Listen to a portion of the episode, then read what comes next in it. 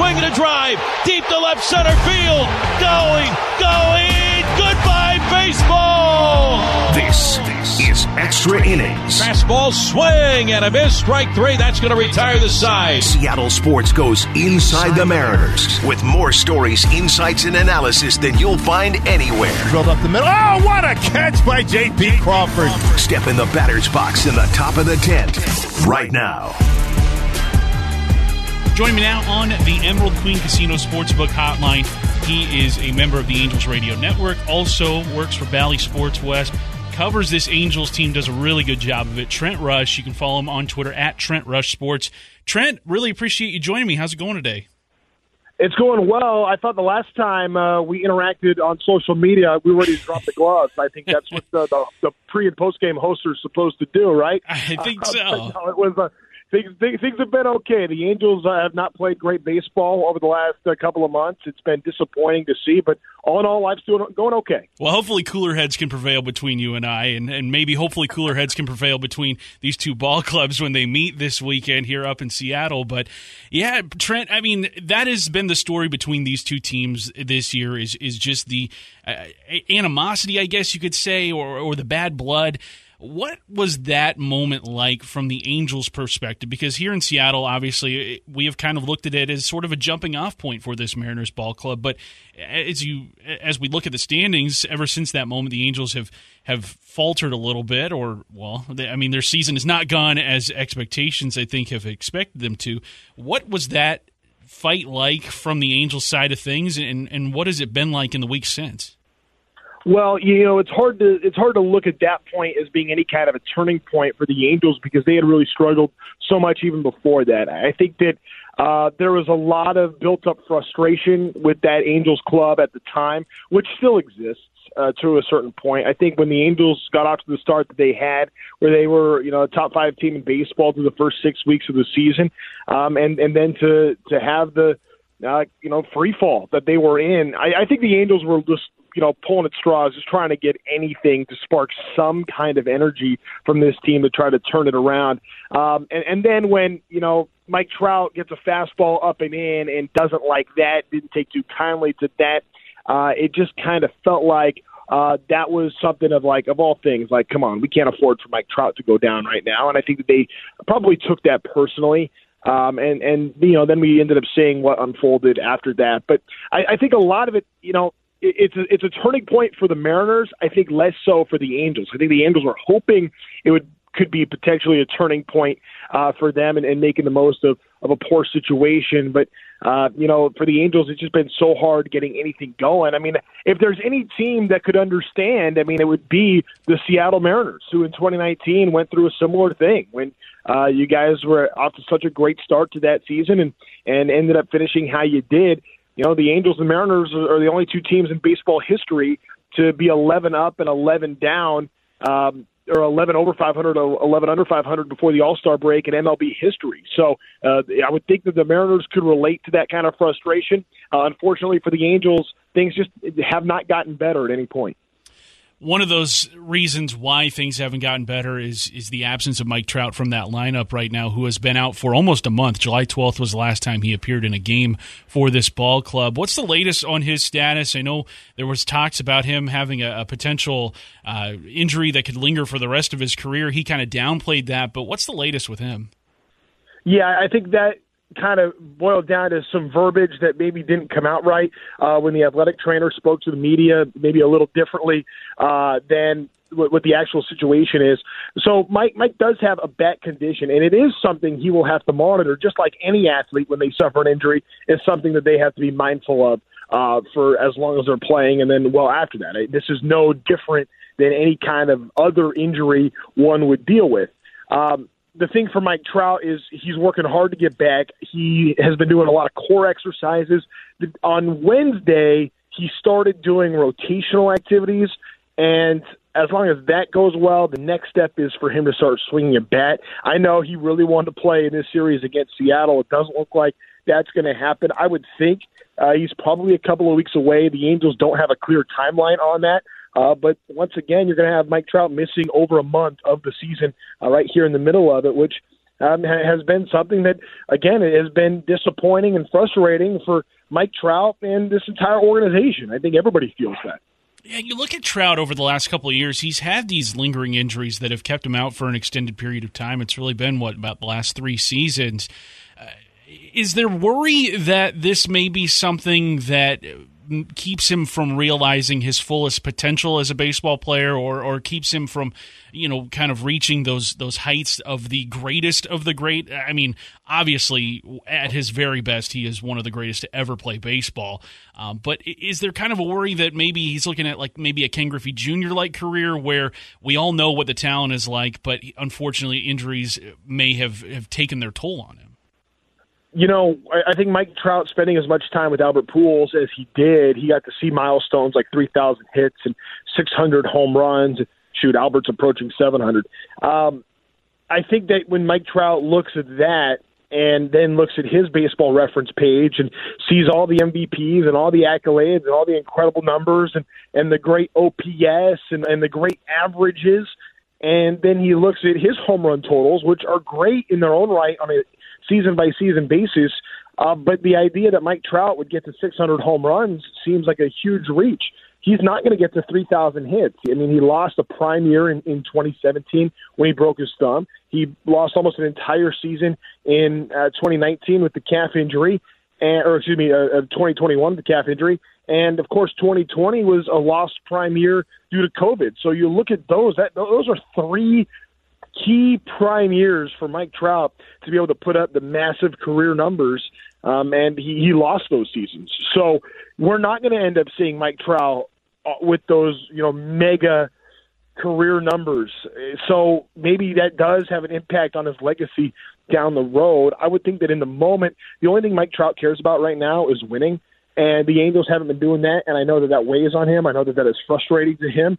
And I know that you know, this team is working every day to try to turn that around. And, and it's hard to think about the individual stuff. Mike really doesn't anyway. But I think for people like us, Curtis, that can look at, you know, the big picture and what's Mike Trout's legacy going to be, um, right now, even if, even if Mike Trout, you know, is able to continue to have, you know, three or four more prime years left, um, it definitely looks like we're, we're headed down the Ken Griffey Jr. path just in terms of total numbers. I mean, Griffey put up monster numbers, but um, what it could have been could have been so much more. And I think that we'll end up saying that about Trout, even if the rest of his career he's healthy, just with the three years essentially that he's missed. Trent Rush of the Angels Radio Network and Bally Sports West joining us here on Extra Innings this evening. And, and Trent, I, I, want to talk about the other unicorn in the Angels lineup. It just feels like there's an embarrassment of riches, which kind of goes to the confusion as to why the Angels haven't had as much success on the field over the last, you know, five, six, seven, eight years down there in Anaheim. But Shohei Ohtani is is just he's the one guy in baseball I look at like whatever he's doing, I have to stop and watch what what he is doing, whether it be on the mound or at the plate. What's it like getting to watch him every single day? Does it ever get old to you? It's truly phenomenal, and I hope it never gets old.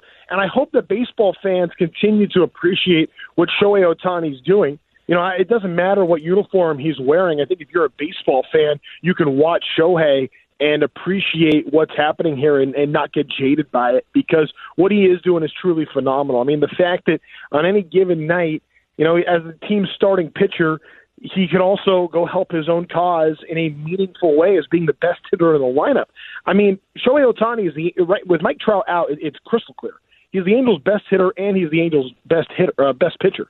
So the fact that he's able to do that on a consistent nightly basis, and the run he was on through June into July, he had six straight starts with an ERA under .5. He was striking out 10 a night. He did it six straight outings. I mean, it was as dominant of a pitching performance over the course of six weeks as anything that we have seen in years in baseball. And it was also being done by the Angels' best hitter on a team that was in a massive losing funk and without Mike Trout and no protection in the lineup. I, I, I cannot begin to describe Shohei Ohtani uh, with enough uh, enough hype because it doesn't match. Ohtani is better than anything I could possibly say about him. Uh, you kind of run out of uh, hyperbole because he is he is just that good. So I'm really impressed by Shohei Ohtani on a daily basis. This guy is a gamer, and this is another guy that all he cares about is winning. Like you know, Wednesday night the Angels lose three one to Oakland. Ohtani goes five and two thirds, gave up a homer, um, but after the game, you know, the Angels didn't lose that game because of Shohei Ohtani. They lost that game because they didn't put enough runs on the board. They didn't score, and Ohtani is sitting there blaming himself. I mean, that's just him. That's how he goes about it. So um, you're really impressed by the mental makeup of Ohtani as well. We've never seen anything like this before. The, the Babe Ruth comps don't work because Ruth was never this good of a hitter and this good of a pitcher at the same time. Um, Ohtani's in a class of his own. Yeah, it's just uh, just we're we're so lucky, all baseball fans, to get to watch him. We're also so lucky as baseball fans over the last however so many odd years that Vin Scully was the voice of the Dodgers. Now I know you cover the Angels, which uh, you know there's a rivalry between the Angels and Dodgers, but you also uh, you're in Southern California.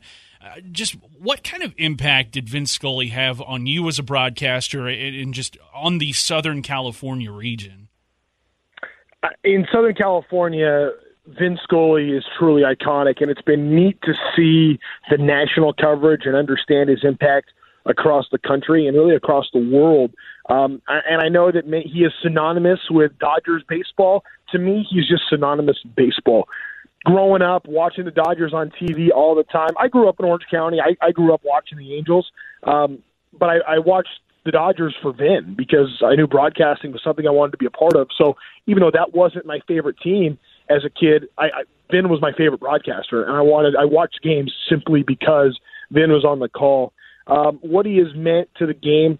I think more than anything else, as great of a broadcaster as he is, and as um, eloquently as he spoke, and the grace he went about his business on the air, just a true class gentleman. You know, part of the the Freeway Series rivalry with the Angels and the Dodgers. I've had uh, a handful of encounters with Vin, and, and they've been life changing because he is that kind, that thoughtful. He pays attention to uh, so many things around him, so many people around him, and everybody tries to get uh, to Vin. They did when he came by the ballpark. He'd come. He'd, he'd still do games at the Big A, even when he wasn't traveling.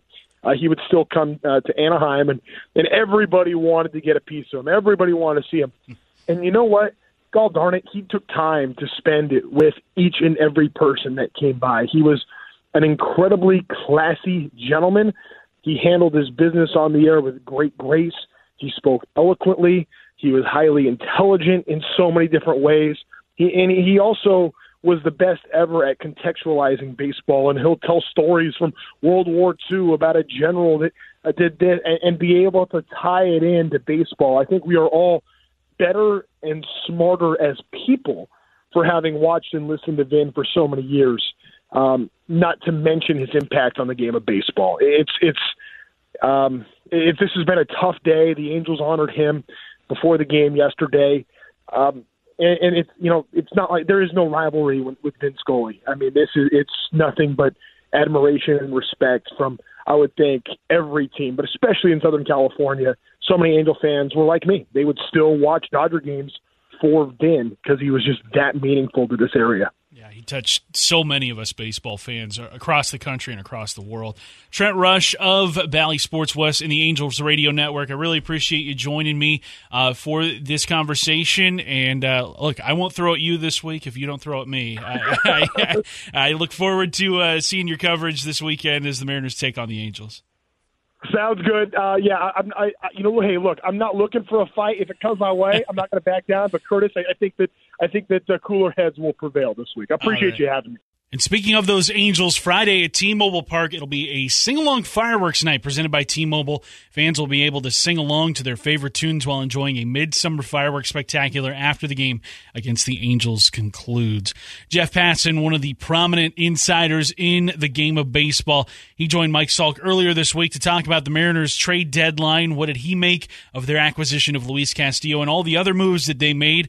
Well, let's take a listen to that conversation next. This is Extra Innings. I'm Curtis Rogers. You're listening to Seattle Sports Station and the Mariners Radio Network. You're listening to Extra Innings Inside the Mariners on the home of the Mariners. Seattle sports station.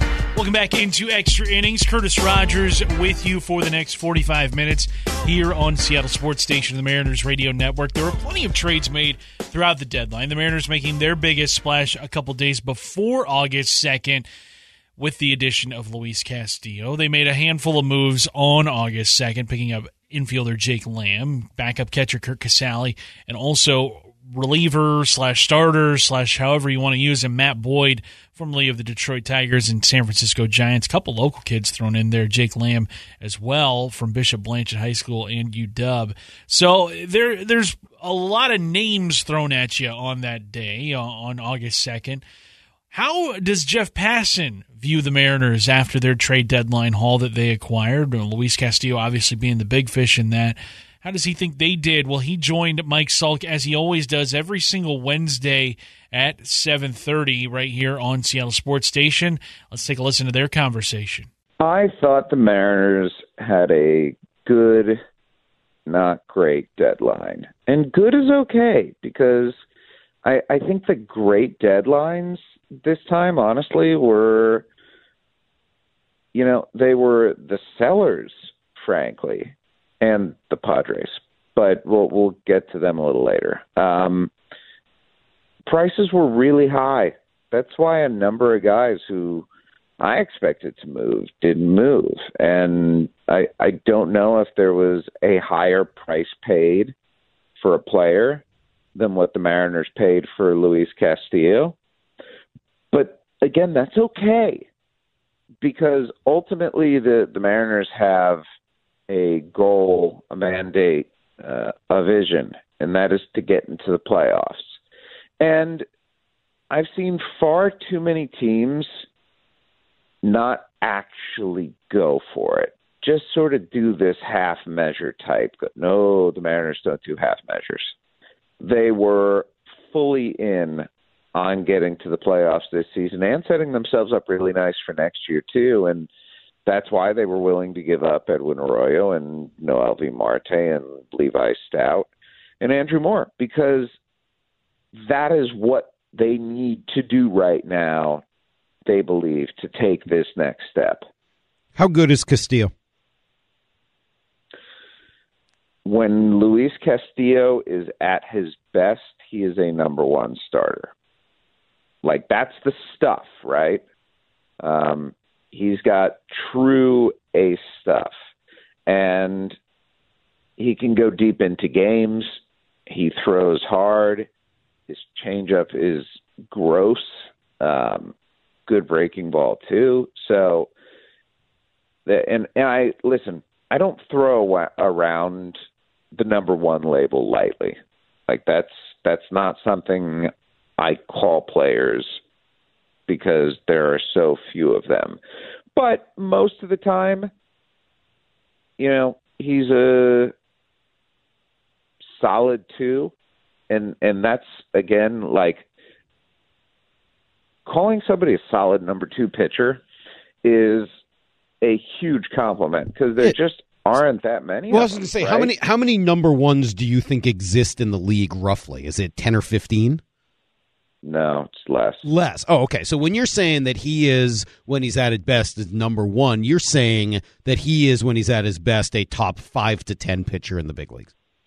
Ten, yeah. Okay. Like like if you if everybody is throwing his best game, Castillo's stuff, just like the pure stuff, the command, the whole package is like a back end top ten guy. It's pretty good. I mean, that's why you really give up. Yeah, I mean, and and and so then, what is a rotation? A top end of the rotation of Castillo, Ray, Gilbert. What does that look like in a playoff series? Pretty scary for the other team, right? I would certainly think I mean, so. it- I mean, like that's what they're setting this up for, right? Right, like that. That's exactly it. Isn't that the purpose of this whole thing? To you, you look at this rotation for the next two years, and you add Kirby in there, and you know I don't know if it's Marco Gonzalez, I don't know if it's Chris Flexen, whoever or whatever. Um, the the arms that the Mariners have gotten are pretty nasty, and you know, we can we can talk about Juan Soto a little bit here because the Mariners, by the way, they they didn't have enough to go out and get him. Like they they were essentially told that by Washington pretty early on, but had they put in George Kirby and or Logan Gilbert, could they have? Maybe. Yeah. Well, how the, Jeff? The how how different was the package that Castillo went for from the package that Soto went for? How much more did the Nationals get for Soto? Um, I mean, what the Nationals got for Soto and Josh Bell is the biggest prospect package that has ever been traded. It's not an exaggeration either. Like it's it, just in terms of perception throughout the industry about how good guys are. There's never been the future talent traded that got traded yesterday. Wow. So is a pretty significant difference. By, by, the way, by the way, I uh, listen. You, uh, I I have occasionally, not not very often, but I've occasionally been accused of being like prisoner of the moment or dude. When I so trade goes down right before the noon sports center starts yesterday. And I'm sitting there with Tim Kurkjian. And and Tim Kurkjian, you know, the encyclopedia, right? the godfather, the the historian, somebody who knows more about baseball than just about anyone out there. Like anyone period. And Tim goes, This is the biggest trade I've ever seen. now when Kurkjian first off, when his voice cracks, you know it's important. Um, or you just or you just know it's Tuesday. It, uh, when he's calling it the biggest trade I've ever seen, that means something. Yeah. And, and I think it was big in terms of both volume, but also in terms of just the caliber of player going both ways. Yeah, it, it, it uh, it's good to hear because I think there is a reaction among some Mariner fans of wow, if you were going to give up that much for Castillo, why didn't you just go even farther and get Soto? Well, and, and yeah, it's not the it, same thing. It was it was no. Yeah. It was way better. Like they gave up essentially like five Arroyo or Martes. Yeah, that's a big, big deal. So good. I, I think people here should be glad to hear that. I also wanted to ask you because the, the the other sort of frustration I think, and probably the reason you said good, not great, is that for a team that doesn't often score more than two or three runs, they didn't really add an impact bat. Uh, Jake Lamb was mm-hmm. about it. Were there any impact bats that moved? Any bats that moved? Not guys that didn't move, but guys that did move. That you say, oh, the Mariners probably could have or should have gone after that person. Hmm. Trey Mancini is sort of the one name that I'm like, eh, I, I would have liked to have seen Trey Mancini well, here. So that's that's the first name that came to my head. But don't the don't don't they have a Trey Mancini coming in Mitch Haniger? Right. I mean, and I think they're betting on that. Like I, I was trying yeah. to come up with names that moved. I would have liked Ian Happ, and there's some other guys around that would have, I think, helped improve this team, but none of them moved. Yep. Yeah. It, no, you're you're 100 percent right, and I, I think, you know, I think spending as strongly as they did and as early as they did during deadline week, um, it, it didn't it didn't put the Mariners on the defensive, but it made them choosy, right? Like they they were going to go out and get a pitcher. If it wasn't Castillo, it might have been Montas. If it wasn't Montas, you know, maybe they would have overpaid on Carlos Rodon. Um, they, they the mandate was get a starter and not just any starter, but a real yeah. dude. And you know, as good as as nice as Rodon would have been, because he is a better pitcher than Luis Castillo, and I, you know, at his peak, he is better, and that's that is no insult to Castillo. That's just how good Rodon can be. Um, the the extra year of control is the thing here, like the the Mariners are very good at looking at now and future. And their now it's it's imperative, but their future I think is brighter because I think next year when they have that rotation, same one that they're going to be trotting out in the playoffs this year, they're also going to have a better offense, and there's also going to be at least one other impact player there, whether it's via free agency or trade. Uh, it, it just feels like 23. If you know, if 22 was the year that the Mariners grew up, 23 is is going to be the year that they really take off. Trade deadline acquisition is among the biggest in franchise history, maybe the biggest in franchise history. So why not bring on somebody who has had the experience of covering him for quite some time? C. Trent Rosecrans of the Athletic.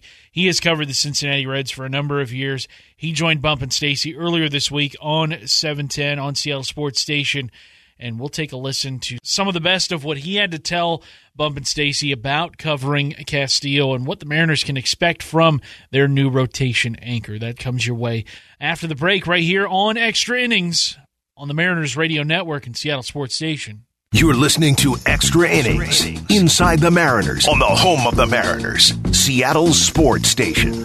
All sorts of new things going on around T-Mobile Park as they ramp up for the 2023 All-Star Game. One of the new attractions is going to be across the street at the site of the old Pyramid Brewery.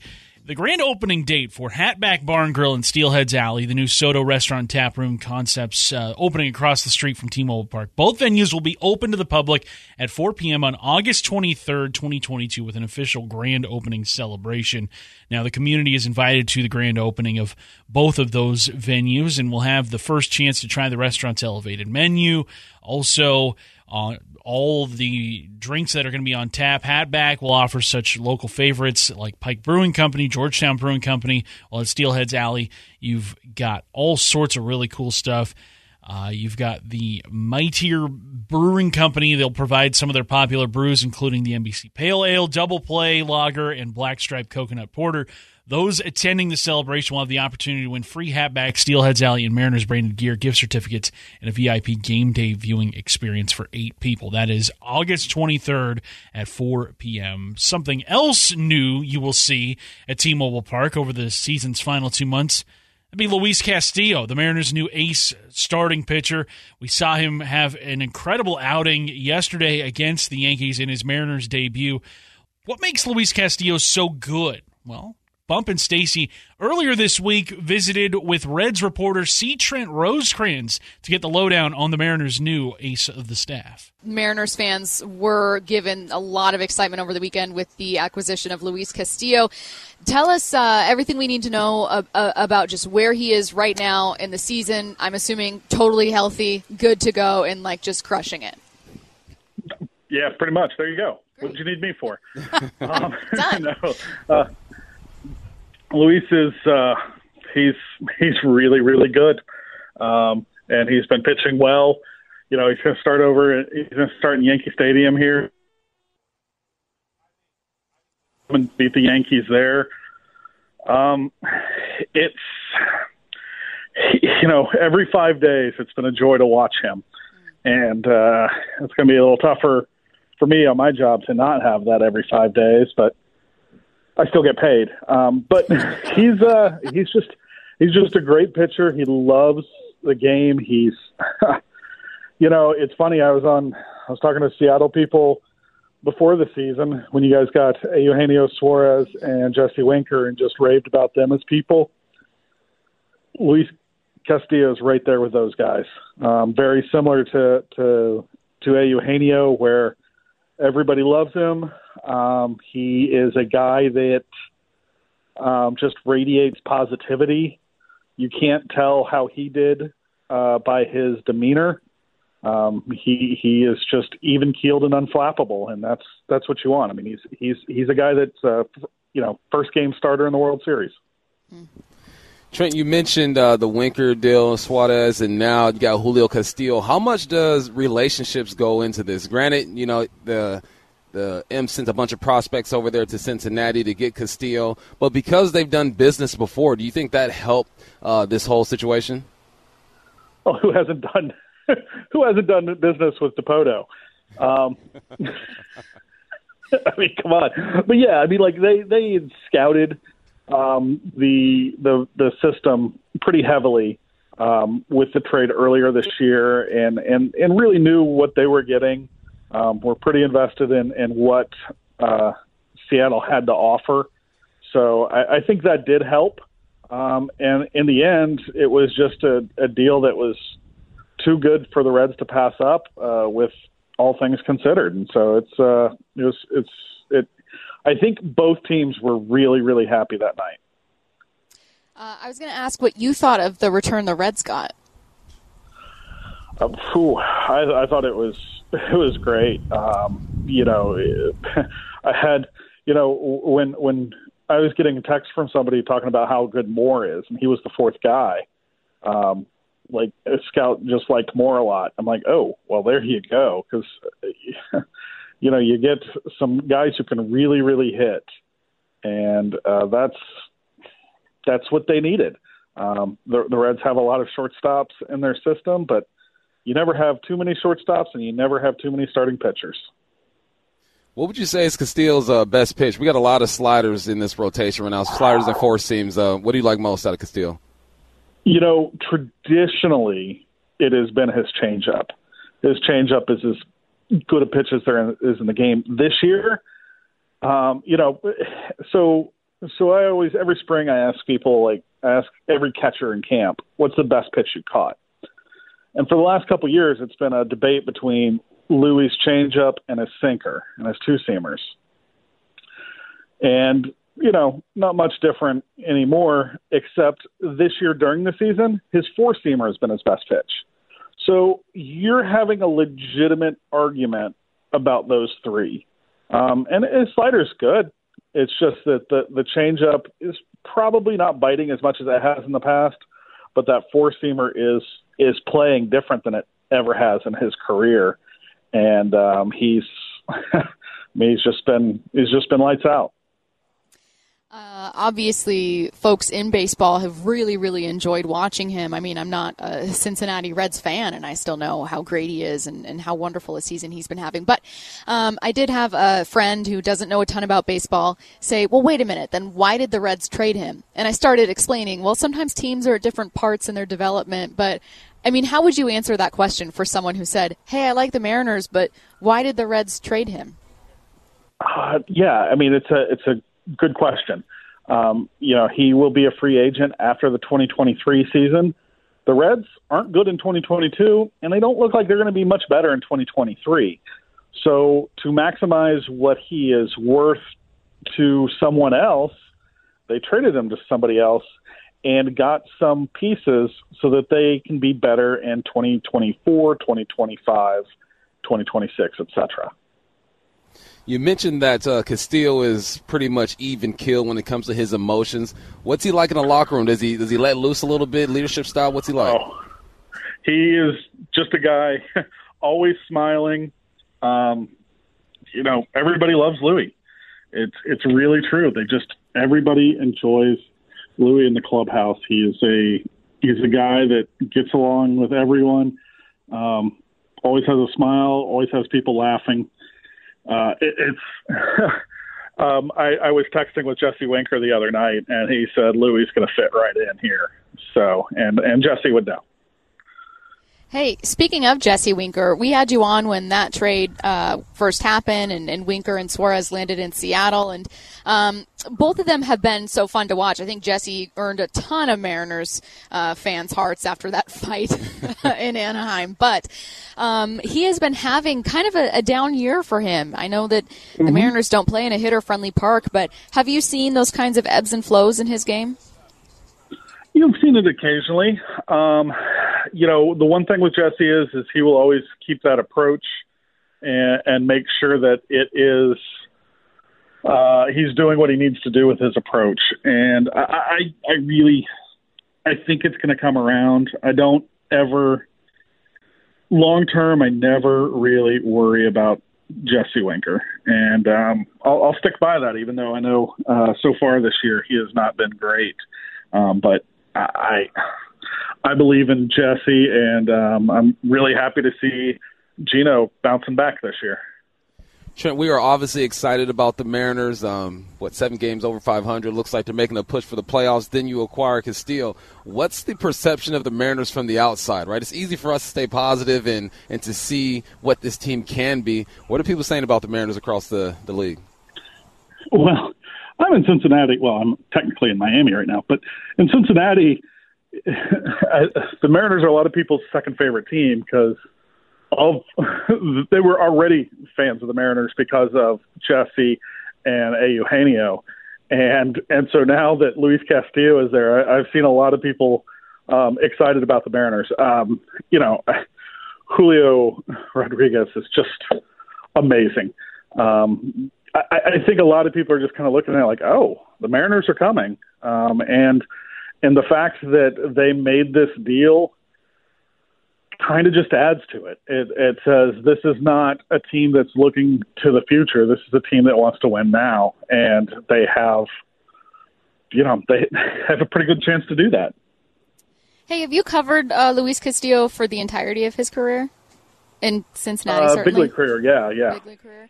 When did you realize, you know, whether in person, whether through interviews, or whether just watching his play, like, oh, this guy's different? You know, he came up early. It was, um, and you're like, this guy's pretty good. He's got some good stuff. And then it's funny. I was thinking about this. I was actually in Miami um, for the All Star game when the All Star game was here in Miami, and we were out to dinner on I think the Saturday before, and the Reds were playing the Diamondbacks, and it was on the TV. And this was his rookie year, and I saw him against Paul Goldschmidt, and it was the changeup, and Goldschmidt was just fooled, and I was like, "Whoa, you uh, you don't see Goldschmidt look like that very often," and he did, and so it was. um I think that's where it was. It was that that first season. You're like, "Oh, wow, uh, this guy's this guy's pretty good." Castillo's going to make his first start for the Mariners on Wednesday against the Yankees. I was telling my co-host Stacey, I go, look, I can't expect this man to win the game by himself, but this is the reason why we brought him here so we can compete against the big boys. What should we expect out of Castillo on Wednesday? Uh, you should expect him to be all smiles, go out there and shove for seven innings. All right. Well, then I There- will. there in that go. case, I will. well, thanks for making us feel uh, a bit better here in Seattle about Jesse Winker too. Again, a lot of folks like him. Uh, he's he's not been quite as hot, not had quite as hot a bat as he did with Cincinnati. But it's it's good to hear some of your faith and you co-signing on on uh, on him being great because the Mariners badly badly need it if they want to break this drought. He is the Athletic C. Trent Rosecrans. Um, also, uh, he is covered the the Reds and covered Castillo. So if you Google him, if you look up his stuff in the Athletic, you can still find a lot of great coverage on not only Winker and Suarez, but on Castillo. If you want to do some reading back and, and learn a bit more about these three Mariners. All right, thanks so much Taylor for taking the time. Trammell. And Taylor Trammell. And Taylor Trammell. He's our guy. he's great. He's he's a Great fan guy. favorite. Oh my God, he is Oh, he's wonderful. Yeah, uh, he is the athletic C. Trent Rosecrans. Thanks so much. No problem. One segment to go here on this Thursday night. You know how we wrap it up here on Extra Innings. We go around Major League Baseball, get some of the biggest headlines with a round of pepper.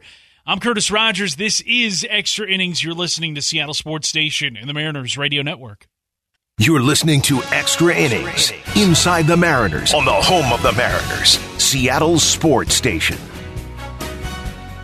Really appreciate you making Extra Innings a part of your Thursday evening right here on Seattle Sports Station. As I've said, make sure you're downloading the podcast at seattlesports.com. But this is how we wrap up every single edition of Extra Innings by taking a look at some of the biggest headlines in the game of baseball, some of the craziest stories, some of the wildest happenstances. How about Yordan Alvarez in his game for the Astros against the Red Sox on Wednesday? Getting an extra strike, yeah. A four strike at bat. Now, how did this happen? Well, no one noticed. Not a single person noticed between the Red Sox, the Astros, the umpiring crew, the broadcasting crew, both dugouts. No one noticed except for the old MLB at bat app or the MLB game day app, what have you, which saw four strikes get thrown to Yordan Alvarez. Luckily, that fourth strike was not hit for a home run, was not driven in a, a run or anything. It was a ground out to second base. So nothing was taken advantage of because of the extra strike. But how do you let that happen in 2022 with so many cameras and so many eyeballs on each pitch? You just how does that happen? Umpire Jim Wolf uh, was behind the dish for that. Luckily, like I said, Alvarez grounded out, but it's 2022. You have one job as an umpire behind the dish, or a couple jobs. Obviously, you've got to call balls and strikes first off, but you got to keep track of balls and strikes too. Was his clicker not working? You can't click a fourth time. I've held one of those clickers. It only goes to three. Jeez. You can't let that happen. Bring on the robot umps. I'm I'm serious. I'm I'm not even joking. I'm not even joking. It is time for robot umps. Elsewhere in baseball, obviously the most famous card is the T206 Honus Wagner, which we've seen sell for millions and millions of dollars in the past. There have been a few dusted off that have sold for a huge, huge dollar amount. Well, that dollar amount was a record was set today as the T206 Honus Wagner sold for a record $7.25 million in a private sale, eclipsing the previous high set last year of 6.6 million. The car that was sold today was graded a 2 out of 10. Last year's was a 3 out of 10. Card grading scales are based on quality, based on uh, you know folds, based on wear and tear, what have you. A 2 out of 10, not great. Obviously, it's a really old card. It's been around for over a century, but $7.25 million for this very rare Honus Wagner card. I, I, will say this. On one hand, I like that the trading card industry has exploded. I like that there is a popularity for it again because there was a time, I would say, when I was a teenager, early college, where baseball cards just were not the cool thing anymore. And I think maybe it had to do with everybody going back into quarantine and working from home, you're looking for things to do around your house and everybody dusts off their their old cards and they wonder you know what what kind of value is there with this? And we saw in 2020 the trading card industry really skyrocket really explode in popularity again. And while i like that it's popular again unfortunately it has priced out a lot of kids because every time I go to Target, every time I go to Fred Meyer, every time I go to a grocery store that has a card aisle, you do not see cards available. And there are signs that say limit X number of packs per purchase because people will just race to the card aisle as soon as they get a, a restock, wherever it is, in, stores. And it, it almost leaves kids with nothing to to trade. All these guys that are looking for the next find, the next big dollar amount on these cards, they will shell out any and all cash to buy these boxes, to buy these packs. And, and I'll say this as a kid growing up, there was nothing better than, than getting the money you got from either your allowance or, or, or from doing chores or what have you going to the store and getting a couple of packs and seeing who you got. And it didn't even have to be like a ton of cards. It could be like you know, a couple of ten packs of cards, and that made your that made your day. That made your week. Just going through, thumbing through. That was the beauty of, of, of trading cards. But now, man, I would hate to be a kid and wanting to get in on the card collecting game. You just can't afford it. Kids can't afford it, and that to me is is rather unfortunate. So do your part. Leave some card packs for the kids. That's my PSA. Cubs and Cardinals have been tabbed for a two game series in London during the 2023 season. This will be the first time Major League Baseball has returned to London since the 2019 season, which saw the Red Sox and Yankees play. If I recall correctly, that series between the Yankees and the Red Sox was some of the highest scoring baseball we will ever see. Uh, I I do believe both games in London. I think both games were just ridiculous in terms of scoring.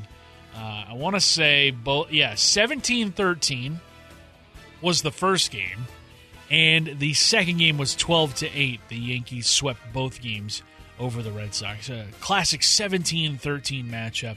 It was played in London, uh, I believe on the on a cricket ground, which is, you know, I wonder what the dimensions were that day to cause a 17-13 game. It was at London Stadium in front of a crowd of nearly 60,000 people.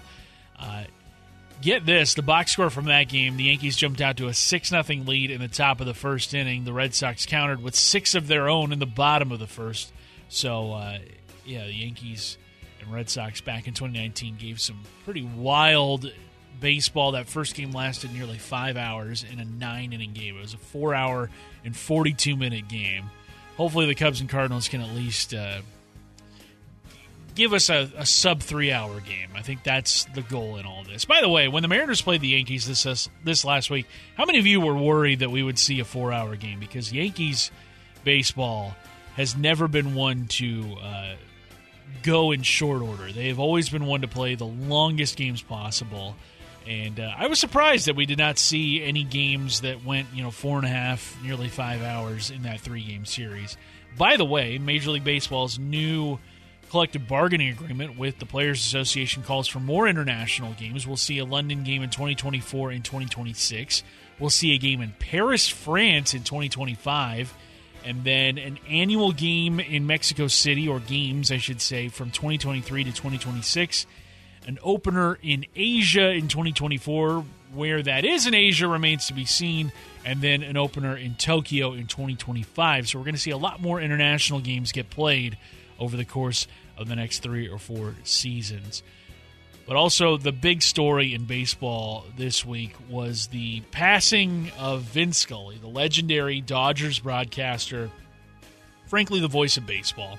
Somebody that had been around the game since predating the Dodgers' move to Los Angeles. He was calling Brooklyn Dodgers games. He was in the booth for LA for 67 seasons. I mean, just a, an absurd amount of longevity from Vin Scully and just anybody that has been around the game of baseball, you know how uh, incredible he was as a broadcaster. You know how amazing his calls were, and just his ability to draw you in and make it feel like he's only talking to you, and and not just talking to thousands upon thousands, maybe even millions of listeners at a time, but specifically you and, and make you feel like a friend and make you feel like somebody that he viewed as as very important. As he said in in one of his many many sign offs, uh, you know, the listener was more important to him, even though the the listener may have felt like he was the most important thing that night. And uh, just the amount of, of outpouring over the last couple week or last couple days, I should say. We heard from from Trent Rush, who is in the Southern California area. Uh, just an amazing, amazing life lived by Vin Scully and, and everybody in baseball, everybody in sports, just outpouring their support and, and for the Dodgers and for the Scully family. And, and I leave you tonight here on Extra Innings with Vin Scully's final sign off from his final game broadcasted as the Dodgers play by play announcers. It's from the 2016 season. Um, signing off from the booth and, and, really just signing off from, from us all. And, and can't thank him enough for all that he did for the game of baseball. You know, friends, so many people have wished me congratulations on a 67 year career in baseball, and they've wished me a wonderful retirement with my family. And now, all I can do is tell you what I wish for you. May God give you for every storm a rainbow, for every tear a smile, for every care a promise, and a blessing in each trial. For every problem life seems a faithful friend to share. For every sigh, a sweet song and an answer for each prayer. You and I have been friends for a long time, but I know in my heart that I've always needed you more than you've ever needed me. and I'll miss our time together more than I can say. But you know what? There will be a new day and eventually a new year. And when the upcoming winter gives way to spring, oh, rest assured, once again, it will be time for Dodger baseball. So this is Vin Scully wishing you a very pleasant good afternoon wherever you may be.